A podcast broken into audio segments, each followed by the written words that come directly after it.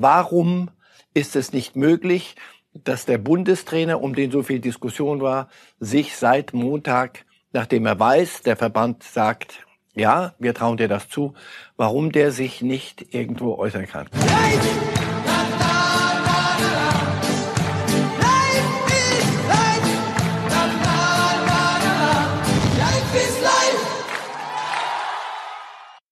Die Zeit der Sprachlosigkeit beim DFB soll gleich vorbei sein. Und damit herzlich willkommen zu einer Sonderausgabe von äh, Reif ist live, denn Schwerpunkt der heutigen Sendung ist die Pressekonferenz von Nationalmannschaftsmanager Oliver Bierhoff, der genauer darlegen will, wie es zu dem 0 zu 6 in Spanien kommen konnte, was aber in den vergangenen Jahren doch so positiv gesehen wird, dass man sich entschieden hat, mit Jogi Löw weiterzumachen und die Europameisterschaft 20 21 anzugehen. Also, Sie werden hier nichts verpassen. Bierhoff Live. Sobald es dort losgeht, sind wir für Sie da. Wir, hallo, Marcel Reif. Herr Reif, was sind Ihre Erwartungshaltungen, wenn Sie jetzt hören, mit Bierhoff spricht zum ersten Mal einer von denen, die ganz nah an der Mannschaft dran sind und erklären wird, zweieinhalb Wochen nach dem 0 zu 6? Darf ich in Klammer hinzufügen, dass ich es eigentlich sinnvoller gefunden hätte, wenn derjenige, der ganz nah an der Mannschaft dran ist, nämlich Jogi Löw, sich äh, geäußert hätte. Aber gut, das, die Methodik ist mit mir nie klar.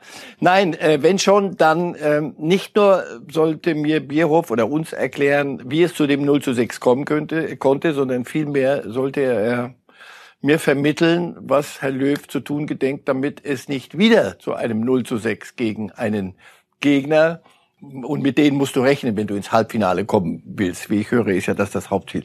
Da hätte ich gern, dass er mir erklärt, dass Herr Löw Ideen hat und auch noch Feuer genug hat. Und wenn ich ihm das glaube, dann ist doch alles gut. Wir sind gespannt. Sobald Oliver Bierhoff äh, live auf Sendung geht, sehen Sie es hier bei Reif ist live. Jetzt wollen wir über die Bundesliga-Themen sprechen. Herr Reif, äh, bis dahin, die uns gerade besonders beschäftigen, allen voran Borussia Dortmund und die Verletzungen von Wunderkind Torjäger suchen sich was aus. Haaland, der den Rest des Jahres ausfallen wird. Wie hart trifft das Dortmund? Sehr hart, weil die ganze Statik des Spiels sich mittlerweile auf Haaland konzentriert hatte. Und Lucien Favre hat so in einem Nebensatz gesagt, vielleicht haben wir ihm auch zu viel zugemutet. Antwort, ich, ja, das war sehr viel. Aber es war fast alternativlos. Sie hatten keinen, äh, wie heißt das heute, Stoßstürmer. Früher war das der normale Mittelstürmer, aber gut, Stoßstürmer. Dieses ganze Spiel, das Dortmund mit umschalten und dann in die Spitze und die Spitze war und ist und bleibt erstmal Haaland. Und das fehlt ihnen. Das haben wir schon gesehen im Spiel gegen Lazio. Ja, da müssen halt andere, der Reus und, und Brandt und Azar und ja, sind alles andere Spielertypen. Und das hatte sich ganz gut eingegruft mit Haaland. Und das fehlt enorm jetzt. Favre hat ja selbst diesen Satz gesagt, vielleicht habe ich ihn zu viel spielen lassen. Ist das zu viel verlangt von einem Trainer, dass er so einen jungen, starken Spieler häufiger auf die Bank setzt, weil er natürlich merkt, mit ihm gewinnen wir in der Regel. Es gibt diese Wahnsinnsstatistik, wenn Haaland trifft in der Liga, gewinnen sie 80 Prozent der Spiele, also vier von fünf Spielen. Da ist eine Abhängigkeit und auch, ehrlich gesagt, was Favres eigene Position betrifft. Er weiß ja auch, um sich Krisendebatten zu ersparen, lasse ich lieber den schnellen Norweger los. Dazu ist, ist Favre ein zu kluger Mann, der zu lange im Geschäft ist. Also das glaube ich nicht. Es ist die Problematik oder die Krux mit so einem jungen Typen. Der strotzt vor Kraft. Ein älterer Sack äh, vorne sagt, selbst ein Lewandowski heute, glaube ich, deutet auch Flick an, du, wenn's nicht, wenn du meinst, dann ja, nicht gern, aber dann mache ich mal Pause am Samstag. So ein 20-Jähriger will, will und will und will. Nur, wenn Sie sich den angucken, glaubst du es ihm ja auch. Ja, möglich, aber, wann ist der Moment, wo man sagt, komm, ja, ja, ja er sieht, er ist frisch, er, man, so ein Trainer guckt ja auch, im Training vor allem, wie frisch ist er. Und Haaland wirkt in seiner Unbekümmertheit halt immer frisch. Möglicherweise den, den einen Moment verpasst, aber das ist Kaffeesatzleserei.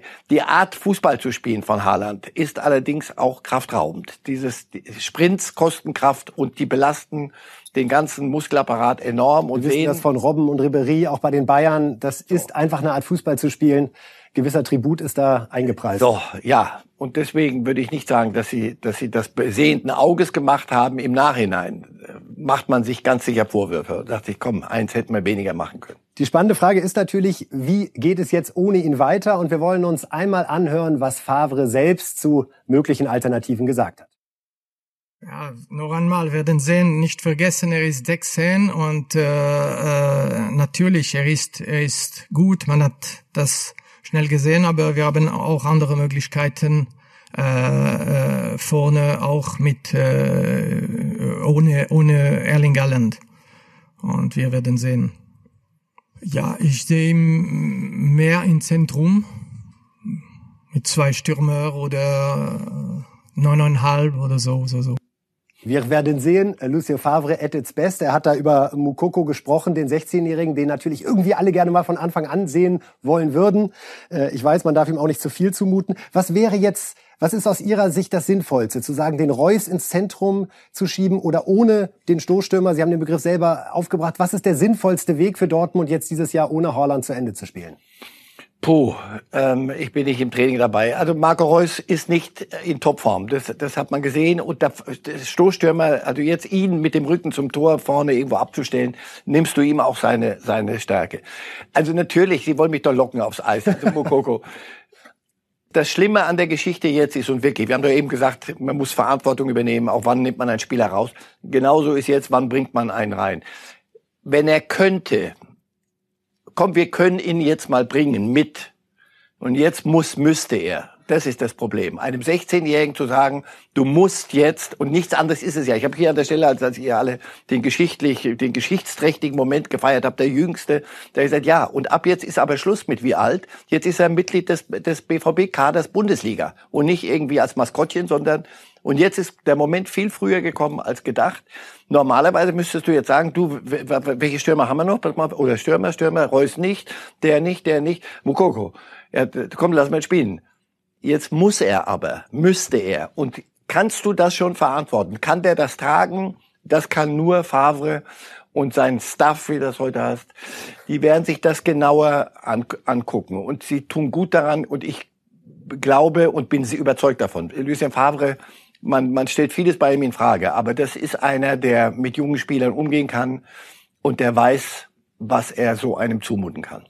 Spannende Frage ist, darum schauen wir einmal aufs Restprogramm der Dortmunder im Kalenderjahr 2020, inwieweit möglicherweise da auch schon die Gefahr lauert, dass sich das in Sachen Meisterschaft sehr schnell erledigt. Es sind gerade vier Punkte Rückstand auf die Bayern. Jetzt spielt man in Frankfurt. In der Bundesliga geht's dann gegen Stuttgart nach Bremen zu Union Berlin, zwischendurch noch Champions League und DFB-Pokal.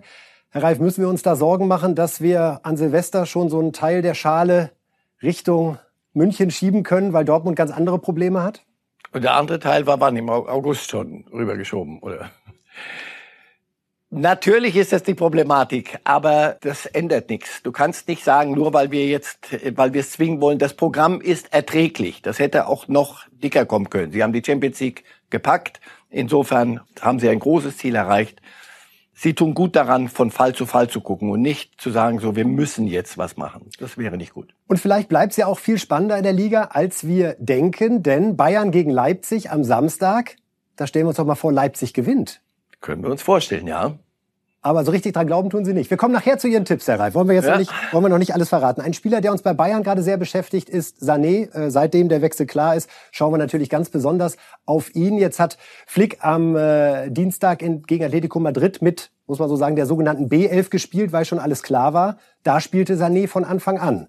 In der Bundesliga hat es zuletzt noch nicht geklappt. Wo steht er gerade im internen Flick-Ranking? Wenn Sané gespielt hat, ging es darum, dass er spielt mal, dass er richtig Spielpraxis kriegt am Stück. Und da konntest du dir das in dem Spiel leisten. Er steht noch nicht in der ersten Elf, aber nicht, weil er nicht gut genug ist, sondern weil er noch Defizite hat. Widerspruch in sich selbst. Irgendwie das Gleiche. Ja, ja, merke ich gerade. Aber ein guter Nein. Satz, merke ich. Also, wenn man ihn beobachtet hat in den Spielen, in denen er jetzt mit dabei war, wurde er eingewechselt, hatte er einige Ballverluste vorne, die waren so Sané-artig von vor zwei Jahren zuvor, was auch Herr Guardiola in, bei Manchester City im Übrigen äh, oft genug beklagt hat und wenn auch dann leise beklagt, indem er ihn nicht hat spielen lassen. Er hat immer noch diese Dinger drin. Wenn Bayern aber weiter so spielen will, Flick, wie sie spielen, so hoch pressen und so viel grüne Wiese hinten im Rücken lassen und dem Gegner Torchancen bieten, sodass Manuel Neuer zu einem Titanen heranwächst, wöchentlich mehr. Das kannst du dir nicht erlauben dann.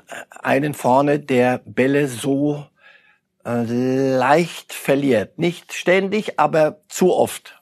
Und ich glaube, dass das im Moment noch die Entwicklung ist, die er gehen muss. Er muss topfit werden. Wann lernt ja. das? Wenn er es nie lernt, wird er bei allem Bohai, den wir gemacht haben, um den Wechsel kein verlässlicher Bayern-Spieler sein können. Und da werden sie auch äh, dran zu knabbern haben, wenn das nicht funktioniert. Ich glaube aber, dass er ist willig. Früher war er nicht bereit, hatte ich den Eindruck dazu, sondern komm, das, was ich kann, muss euch reichen, Freunde. So mittlerweile glaube ich, dass er das, dass er das will dass da aber noch Schritte notwendig sind und er ist, glaube ich, immer noch nicht topfit. Also so, dass du sagen kannst. Als hätten Sie gewusst, dass Hansi Flick heute Ähnliches über ihn gesagt hat, Herr Reif, wollen wir uns einmal kurz anhören, was der Bayern-Trainer zum 50-Millionen-Einkauf sagt.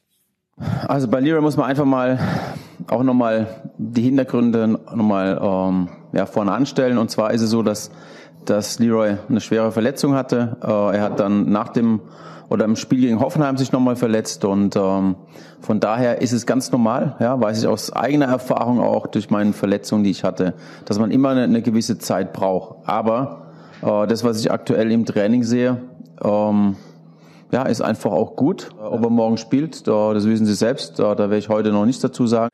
Er wird noch nichts dazu sagen. Favre würde sagen, warten wir es ab. Wir werden sehen. Wir werden sehen. Aber das Gefühl ist schon so, dass Coman und Gnabry gerade die beiden sind, die auch gegen Leipzig anfangen werden, weil ja, es geht auch um defensive Stabilität, gerade gegen Leipzig. Sané braucht noch ein bisschen. Serge Gnabry wirkt auch müde. Mhm. Hat nicht, finde ich, die Frische, die er hatte. Absolut. mit, mit, äh, de, einer der, der Protagonisten des Triples war. Im Moment habe ich bei dem auch so den Eindruck. Und das wird die, die Geschichte sein, die uns verfolgen wird durch die ganze Saison. Und da brauchst du einen Trainer, der sagt, und auch das Glück, das, das Gespür hat, nicht Glück, aber das Gespür hat, ich glaube, heute geht's. Heute macht der und der muss, der braucht mal der kommt von der Bank. Das hat er bei Sané übrigens auch gut gehabt. Ne? Also drei Tore, drei Vorlagen in sieben Spielen. Sané hat ganz nüchtern äh, eine sehr gute Bilanz für einen Joker, was natürlich nicht das ist, was die Erwartungshaltung ist. Insofern können wir hier noch zwei Stunden über Sané diskutieren. Am Ende geht's ums Ergebnis. Und das muss Flick liefern. Und dann muss er den Weg richtig beschreiten. Wir kommen ja nachher zu Jogi Löw. Und da geht's wirklich um die Wege. Wie kriege ich Erfolg hin? Und wenn ich das Gefühl habe, der, und, und er macht es dann richtig und der, der, der performt dann auch noch, dann, dann machen sie alles richtig. Wir sehen hier nochmal die Zahlen zur aktuellen Sané-Saison bezogen auf die Bundesliga. Sieben Spiele. In der Startelf nur dreimal, aber drei Tore, drei Vorlagen, unter anderem ja auch äh, gegen Dortmund getroffen. Zweimal fehlte er, 300 Spielminuten. Was glauben Sie, wie Sané selbst damit umgeht? Weil da kommen ja auch schnell dann so Selbstzweifel auf. Ja, ich wechsle von Man City zu Bayern, bin der 50 Millionen Mann, ich will es allen zeigen, dass ich richtig was drauf habe. Wie stabil sehen Sie ihn da? Viel stabiler als früher. Und ich glaube, dass er wirklich, er ist erwachsener geworden in vielem. Alles, was man, was man hört, auch seine private Situation, Vater geworden. Er, ich glaube, dass er damit, wenn er den Anspruch nicht hätte, dann wäre er sowieso fehl am Platz. Das ist ja das Geheimnis von Hansi Flick. Mit Empathie, aber auch mit klarer, mit klarer Überzeugung. Bringst du ihn, bringst du ihn nicht. Er wird ihm das schon vermitteln. Wir haben äh, auch jemanden, der was über Hansi Flick äh, ähnlich schwärmerisch sagt wie Sie. Das ist nämlich Julian Nagelsmann, der Trainer aus Leipzig, der ihn ja noch aus gemeinsamen Hoffenheimer Zeiten kennt. Nagelsmann über Flick. Sein Erfolg spricht für sich. Mehr Titel zu holen ging nicht. Ähm, mehr Spiele zu gewinnen ging. Ich glaube, sie haben eins verloren oder zwei. zwei, glaube ich, haben sie verloren. Ja, also viel, viel besser kann man es nicht machen und offensichtlich macht er sehr, sehr viel richtig korrekte Zusammenfassung des ungefähr 13-monatigen Engagements von Hansi Flick. Offensichtlich oh. macht er sehr, ja. sehr viel richtig. Tabellen lügen da ganz selten. Und Triples schon gar nicht. Triples überhaupt. Mittlerweile, ah nee, mittlerweile ist es ja das Quinn, Quinn Triple. Fünf haben sie jetzt? Ich weiß nicht. Quinn. Und im Februar eventuell Quinn noch. Quinn Hansi. Und jetzt von Quinn Hansi zu Werder Bremen liebe Zuschauer, liebe Zuhörer. Podcast nicht vergessen, auch das ist bei Reif immer eine schöne Alternative. Herr Reif, bei Werder, was, was ist da plötzlich los? Ich äh, habe selber lange Zeit in Bremen gelebt, habe den Verein noch so in der Endphase von Otto Rehagel ich auch. Äh, äh ganz nah als Journalist begleitet, 95, die äh, letzte Saison, bevor er dann zu Bayern München ging, Otto Rehagel. Ja, Jörg von Torra spielt plötzlich eine Rolle. Den viele kennen aus seiner Zeit als Moderator beim Doppelpass, dann auch bei Sky 90. Äh, der ist da gerade dabei mitzumischen, wenn es um die Macht geht. Er hat am Mittwoch noch gesagt, das sei alles kein Thema, um dann heute in der Deichstube zu erklären, ich mache mir große Sorgen um Werder, keine Innovationen, keine Vision, zu viel Komfortzone, da fehlt es an Kompetenz. Ist Jörg von Torra da der Richtige, um das zu ändern? Na, offensichtlich sieht er sich genau da an der Stelle. Herzlichen Glückwunsch. Gut, dann kann es ja bei Berda nur aufwärts gehen. Nein, also Jörg von Torra, das ob wir es nur an dem jetzt festmachen sollten. Nein, wenn ich das, der, der, das, was da an Machtkampf offenbar passiert in vielem und man, man, alles, man liest ja nach, man hört da und da ein Interview und dann gibt der, der amtierende Vorsitzende ein, ein Interview, dann äh, Willy Lemke im Hintergrund, dann der frühere Ehrenvorsitzende Fischer und da ist, da geht's um Ehrenkarten, um, um Freikarten und da geht's um, um Telefone und so, so Zeug hörst du alles und denkst, sag mal, seid ihr verrückt geworden? Denn das, was wir aus alten Bremer Zeiten kannten, war, die Weser zieht ruhig ihre Bahn und daneben das Weserstadion und Werder, das ist alles. Dort kannst du alles erwarten, nur nicht irgendwelche Scharmütze, sondern Sie, Sie wissen, das ist Ihre einzige Chance, auf diese Art den Club zu führen. Mainz 05 im Übrigen war auf eine andere Art ähnlich und plötzlich hörst du, sie zerlegen sich und dann guckst du auf die Tabelle und sagst, jetzt verstehe ich, warum ihr Vorletzter seid. So. Und deswegen, das, das ist das, was, was mich völlig entsetzt, weil das kannte ich nicht aus, aus Bremen. Dr. Böhmert als Präsident, du, manchmal war es mir zu viel, gebe ich zu und dann so die, die Zeit Klaus Alofs und Thomas Schaaf. Es wurde zu eng und es hörte nie auf. Und dann hörst du Baumann und Bode und es ist immer, immer die, die sind immer die gleichen handelnden Personen, immer die Trainer, die kommen und gehen immer aus dem eigenen Bereich. Bräucht's dann nicht mal von außen was? Darüber könnten wir diskutieren. Bräucht's nicht mal jemand, der von außen Impulse setzt? Aber ein Zerlegen aus, aus dem Inneren heraus, na dann viel Spaß, Freunde. Den Satz, den Frank Baumann heute den Von Torra Bemühungen entgegnet hat, muss man sagen, ziemlich kühl gekontert. Baumann aus der Geschäftsführung. Wenn sich Von Torra zuletzt bei mir gemeldet hat, ging es um Freikarten für den VIP-Bereich. Die Kritik ist an den Haaren herbeigezogen. Er hat 0,0 Einblick in die Arbeit bei Werder. Für Frank Baumann ist das eine Eruption, die ihresgleichen sucht. Ja. Das heißt, Leben ist jetzt in der Bude. Jetzt das hat Von Torra geschafft. Gut. Wenn es das Leben ist und nicht der erste Schritt in einen schleichenden Tod, nämlich ähm, so sportlich, so, so super seid ihr nicht, Freunde. Ihr habt fünf Unentschieden, glaube ich, fünfmal eins zu eins gespielt. So dolle ist es noch nicht. Und nur sich auf Schalke verlassen hinten würde ich, äh, und Bielefeld ist nicht angeraten. Aber ähm, es braucht natürlich diese Störgeräusche von außen nicht. Frank Baumann, da warte ich immer ein halbes Leben darauf, dass Frank Baumann mal sagt, so jetzt habe ich aber den Kaffee auf, jetzt reicht's mir.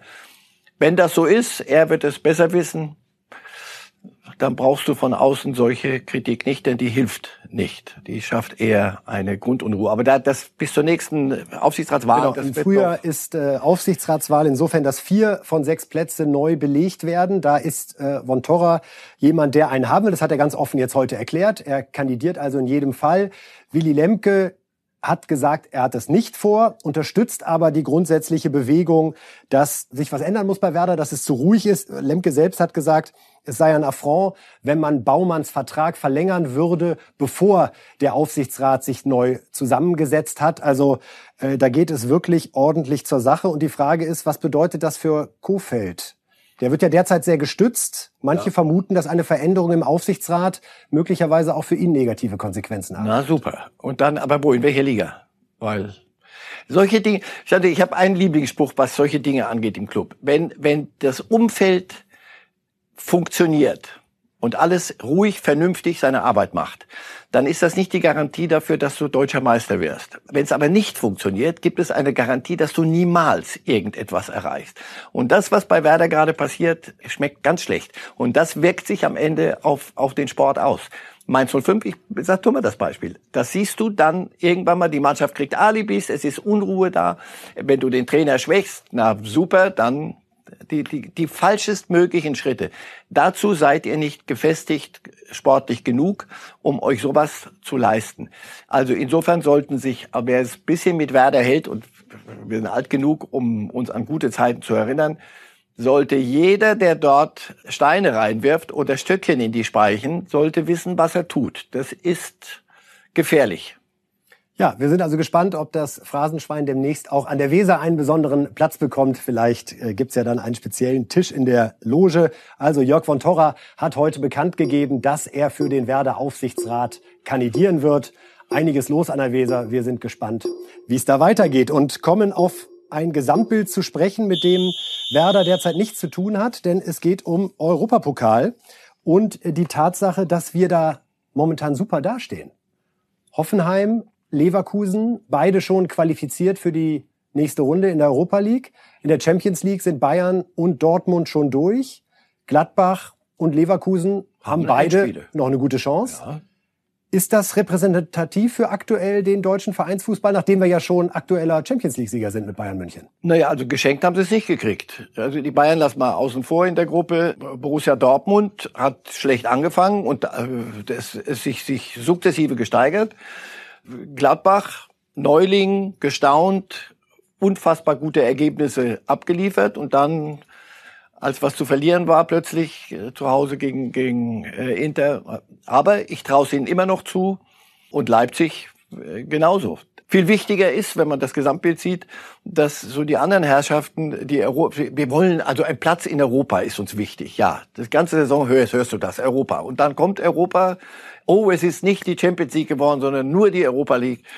Naja, gut. Und dann machst du dich lächerlich. Einige Clubs gar nicht das so weit. klappt jetzt deutlich besser. Das klappt. Weil, weil dieser Europa dieser Ansatz. Also diese Wunde, ja? Ja. 1997 hat das letzte Mal mit Schalke eine deutsche Mannschaft den damals noch unter UEFA Cup laufenden Wettbewerb gewonnen. Und das ist wirklich für eine Fußballnation wie Deutschland, da ist Das ist jämmerlich. Und das hat was mit Einstellung zu tun. Diese, dieses, die, Europa League dann, die ganze Saison, wie gesagt, schwafeln von Europa, dem Platz in Europa und das dann so wegschenken.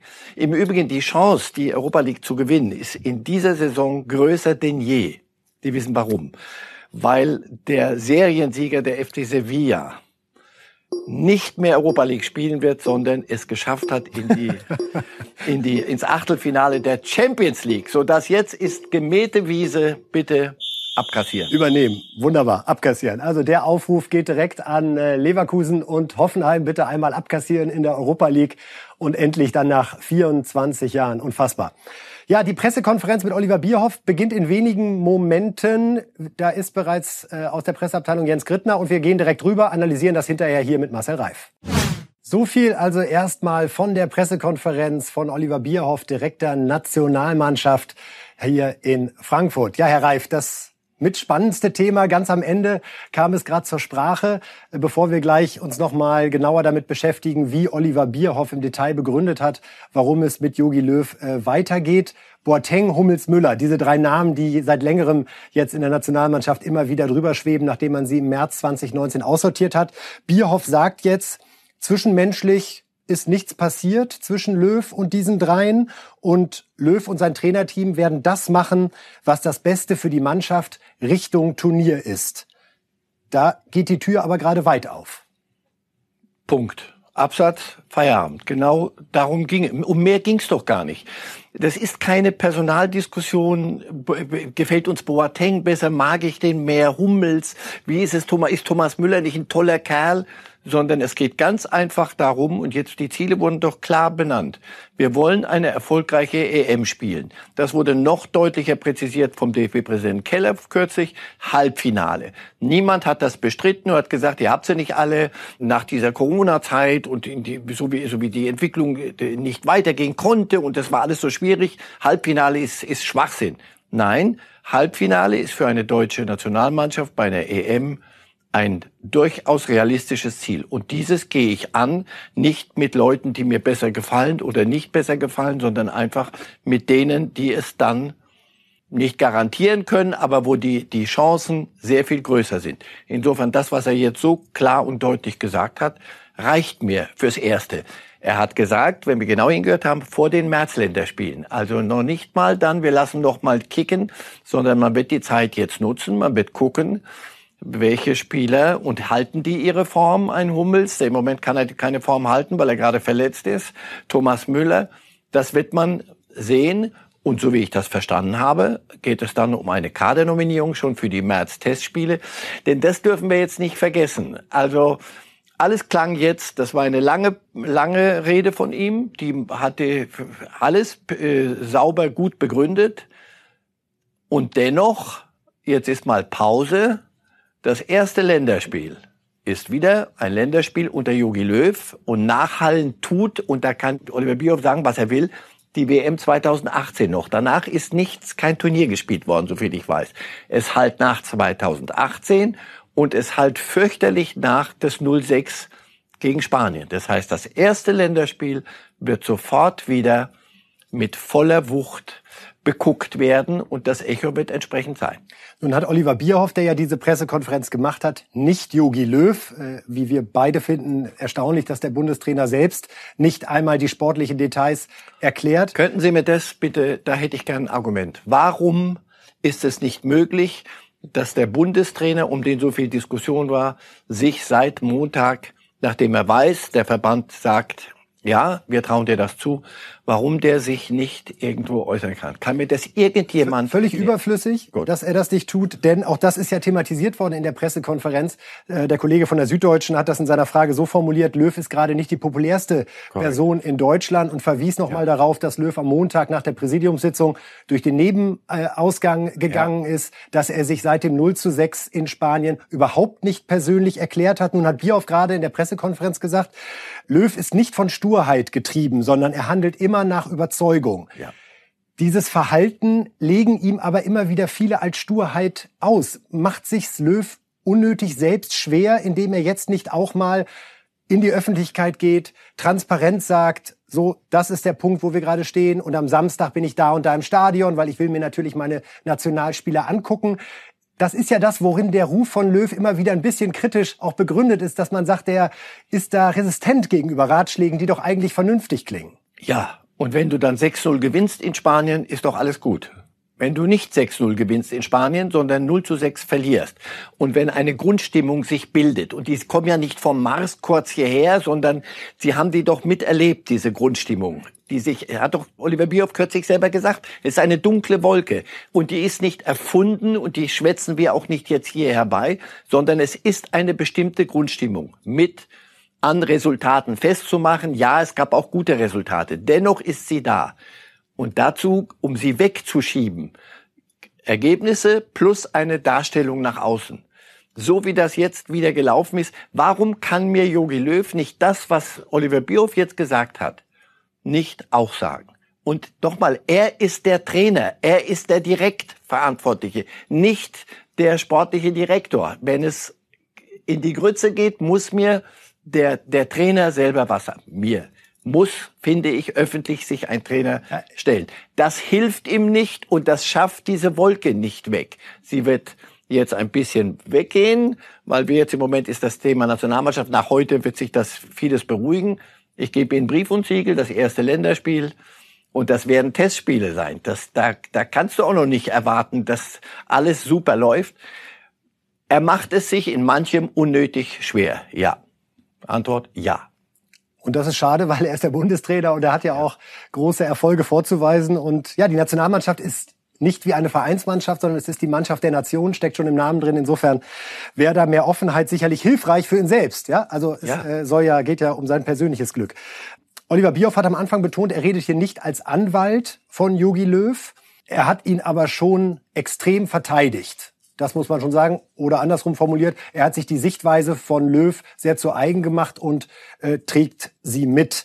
Ähm, wenn man es ganz grob zusammenfasst, äh, Oliver Bierhoff hat nochmal die Ziele vorgestellt, die man sich genommen hatte im Umbruch. Das war zum einen Qualifikation für die Europameisterschaft hat man geschafft. In der Gruppe mit Holland. Verlaub müssen wir dafür nicht noch eine Girlande hier um diesen Baum hängen. Also das ist ja gut in der Nations League nicht abzusteigen, muss man auch sagen. Das ist äh, unterste In der Gruppe nicht Linie böse sein, mit Ukraine, aber, Schweiz, ja. Spanien nicht böse sein. möglich sein? Sorry, die Schweiz steht vor uns in der, im UEFA-Ranking. Also wenn wir jetzt noch das FIFA-Ranking auch noch rausholen und uns hinter der Schweiz anstellen, ich lebe in der Schweiz. Freunde, ich bin sehr stolz auf das, was ihr da leistet, aber bitte dann ähm, geraten aber die, die Dimensionen doch ein bisschen durcheinander. Okay, aber Ziel erreicht, stimmt Und jetzt bei der WM-Qualifikation ist man in Top 1.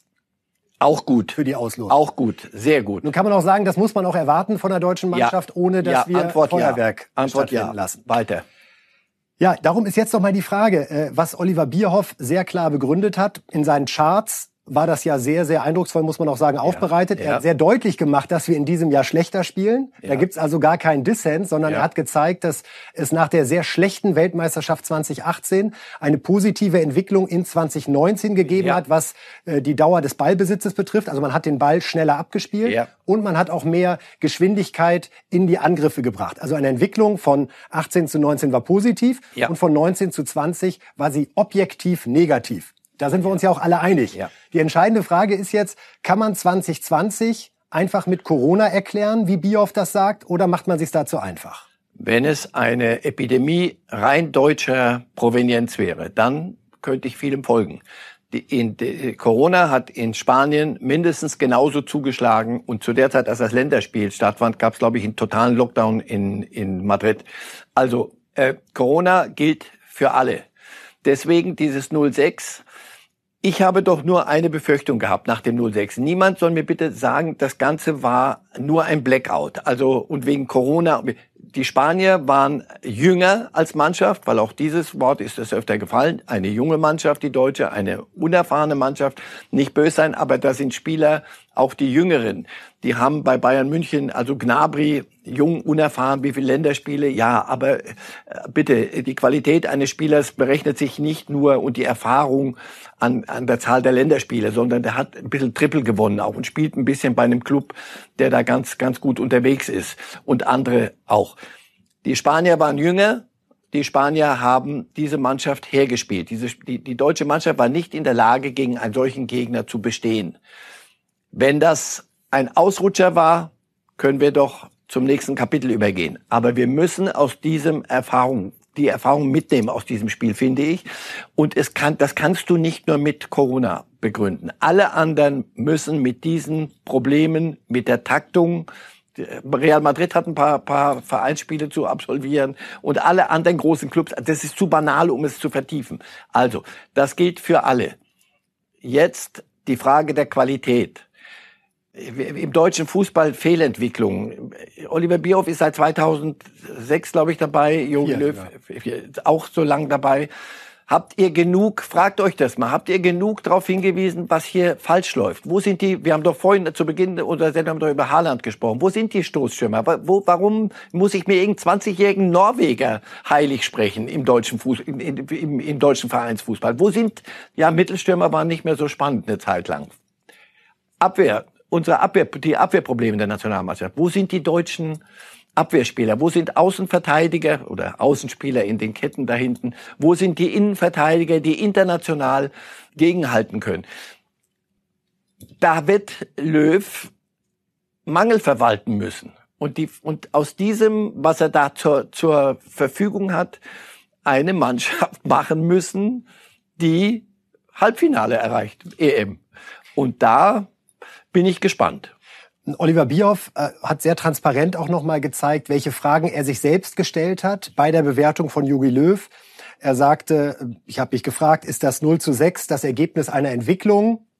Antwort Bierhoff, nein, ist es nicht. Er schiebt das sehr in die Blackout-Schublade. Er hat sich gefragt, ist die Ansprache von Löw verkehrt gegenüber der Mannschaft? Sagt Bierhoff, nein, ich war dabei vor dem Spanienspiel. Er hat Mut eingefordert, er sei sehr präsent gewesen. Gibt Löw schnell auf? Bioff sagt nein, denn in der Halbzeit, wörtliches Zitat, hat Löw nicht geheult in der Kabine, sondern er hat umgestellt auf Manndeckung. Er hat also was versucht. Und äh, insofern sei der Kampfgeist da. Und auf die Frage, folgen die Spieler dem Trainer noch, sagt er auch da klares Ja. Denn bei dem Hinspiel gegen Spanien, bei dem 1 zu 1, seien die Spieler gerade aus dem Urlaub gekommen und hätten der Anweisung von Löw, heute müsst ihr 90 Minuten Manndeckung spielen, wären sie gefolgt. Und insofern ist für ihn die Analyse, ja. passt es zwischen Löw und der Mannschaft? Ganz klar ja. Kann man das so bedingungslos sagen? Wir haben an der Stelle hier gesprochen über Philipp Lahm, der in einem Interview gesagt hat, ich habe schon 2018 gesagt, er muss seine Art der Ansprache an diese Mannschaft und an diese jungen Spieler verändern. Und da habe ich hier gesagt, und nicht nur ich, da hieß es Dolch im Gewande und will Lahm Löw hintenrum absägen und, und irgendwelche Stühle sägen. Da habe ich gesagt, nein, das ist nur eine klare Analyse. Eine ganz klare, ruhige, der, er war lang genug unter Löw Nationalspieler und er sieht, wie, wie hat er auch noch Junge erlebt bei Bayern, bevor er aufgehört hat. So, und da dachte ich, nee, das ist alles in Ordnung. Wenn ich das jetzt höre, denke ich, na, hoffentlich stimmt die Ansprache. Also mein letzter Eindruck war das 06 in Spanien. Die Art, wie Löw auf der Bank gesessen hat. Ich kann dieses Bild nicht wegtun. Sorry. Also, dass eine Mannschaft mal einen schlechten Abend erwischt und dass Jürgen Klopp, ähm, er hat das im Vereinsfußball erlebt mit seinem FC Liverpool, hat Bioff auch eindrucksvoll nochmal zitiert. Ja, ich weiß es nicht. Ich, ich bin nicht dabei. Ich kann es Ihnen nicht sagen. Ich weiß nur, dass das letzte Spiel so sich dargestellt hat, wie es sich dargestellt hat. Mit einem, auch mit einem Jogi Löw, der auf der Bank so saß, wie er da saß. Und wie er sich hinterher geäußert hat. Und ich sehe heute, dass ein Sportdirektor all diese Dinge von mir aus nicht als Anwalt, aber als Sprachrohr und das ist äh, ein Punkt, der jetzt äh, gerade neu dazugekommen ist, Marcel Reif. Äh, gerade eben hat Oliver Bierhoff auf der Pressekonferenz bekannt gegeben, dass Joachim Löw sich in der kommenden Woche jetzt selbst erklären wird. Dass wir das überhaupt so abfeiern müssen, äh, ist äh, ja. eigentlich völlig überflüssig. Das Spiel ist jetzt zweieinhalb Wochen her und äh, all das, was an Krisengerede die letzten zweieinhalb Wochen bestimmt und beeinflusst hat, hätte der DFB ganz leicht eingrenzen können, wenn man Bierhoff und Löw zwei Tage nach diesem 0 zu 6 in Spanien so auf die Pressekonferenz gesetzt hätte und die Erklärungen mit Verlaub, die Bioff heute präsentiert hat, die nachvollziehbar waren, was ja. die Statistiken betraf. Ja. Da kann mir keiner erzählen, dass man das nicht auch da schon hätte lösen können. Also Löw, nächste Woche der nächste große Auftritt beim DFB. Was erhoffen Sie sich da von Löw? Geht es da mehr um Emotion oder will man nochmal Analyse? Eine Analyse, denke ich, haben wir jetzt lang genug die Charts gesehen. Ja, auch diese Statistiken sind nicht falsch. Sie sind ja äh, berechenbar. Was ich möchte, ist einen Bundestrainer sehen, der mir vermittelt, ich habe die Kraft noch. Es 2018 bei anderen Verbänden und bei Menschen, die früher aus der Hüfte äh, schießen, hätte es einen Wechsel gegeben in der, in der Position des, des Nationaltrainers.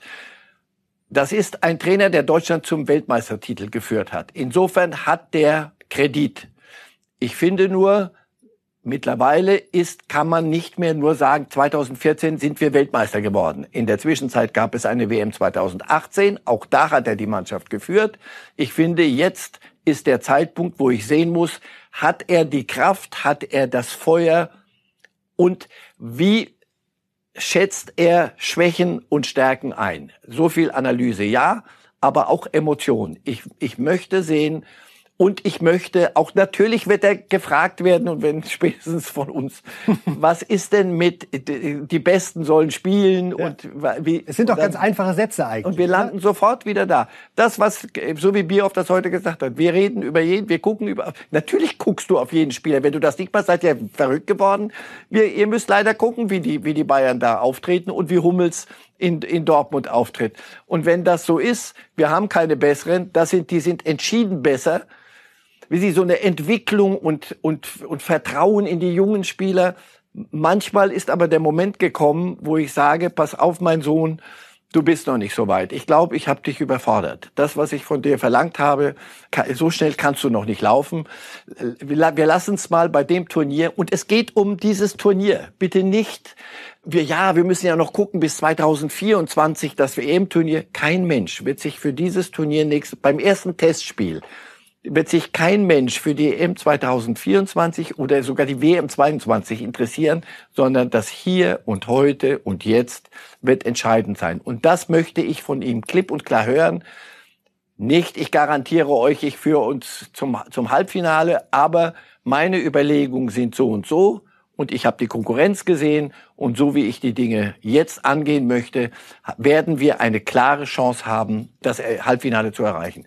Wenn das glaubhaft rüberkommt, sind wir nächste Woche, können wir in den, in den, den Weihnachtsfrieden uns äh, zurückziehen. Weihnachtsfrieden ist was, was man sich ja beim gesamten DFB von Herzen wünscht, denn das spielt natürlich auch eine Rolle in der Gesamtlage. Wir haben ja nicht nur die sportliche Situation, die nach dem 0-6 in Spanien angefasst ist, auch das hat Bierhoff in einem Halbsatz, das war relativ deutlich, also auch vieles an Nebengeräuschen im Moment.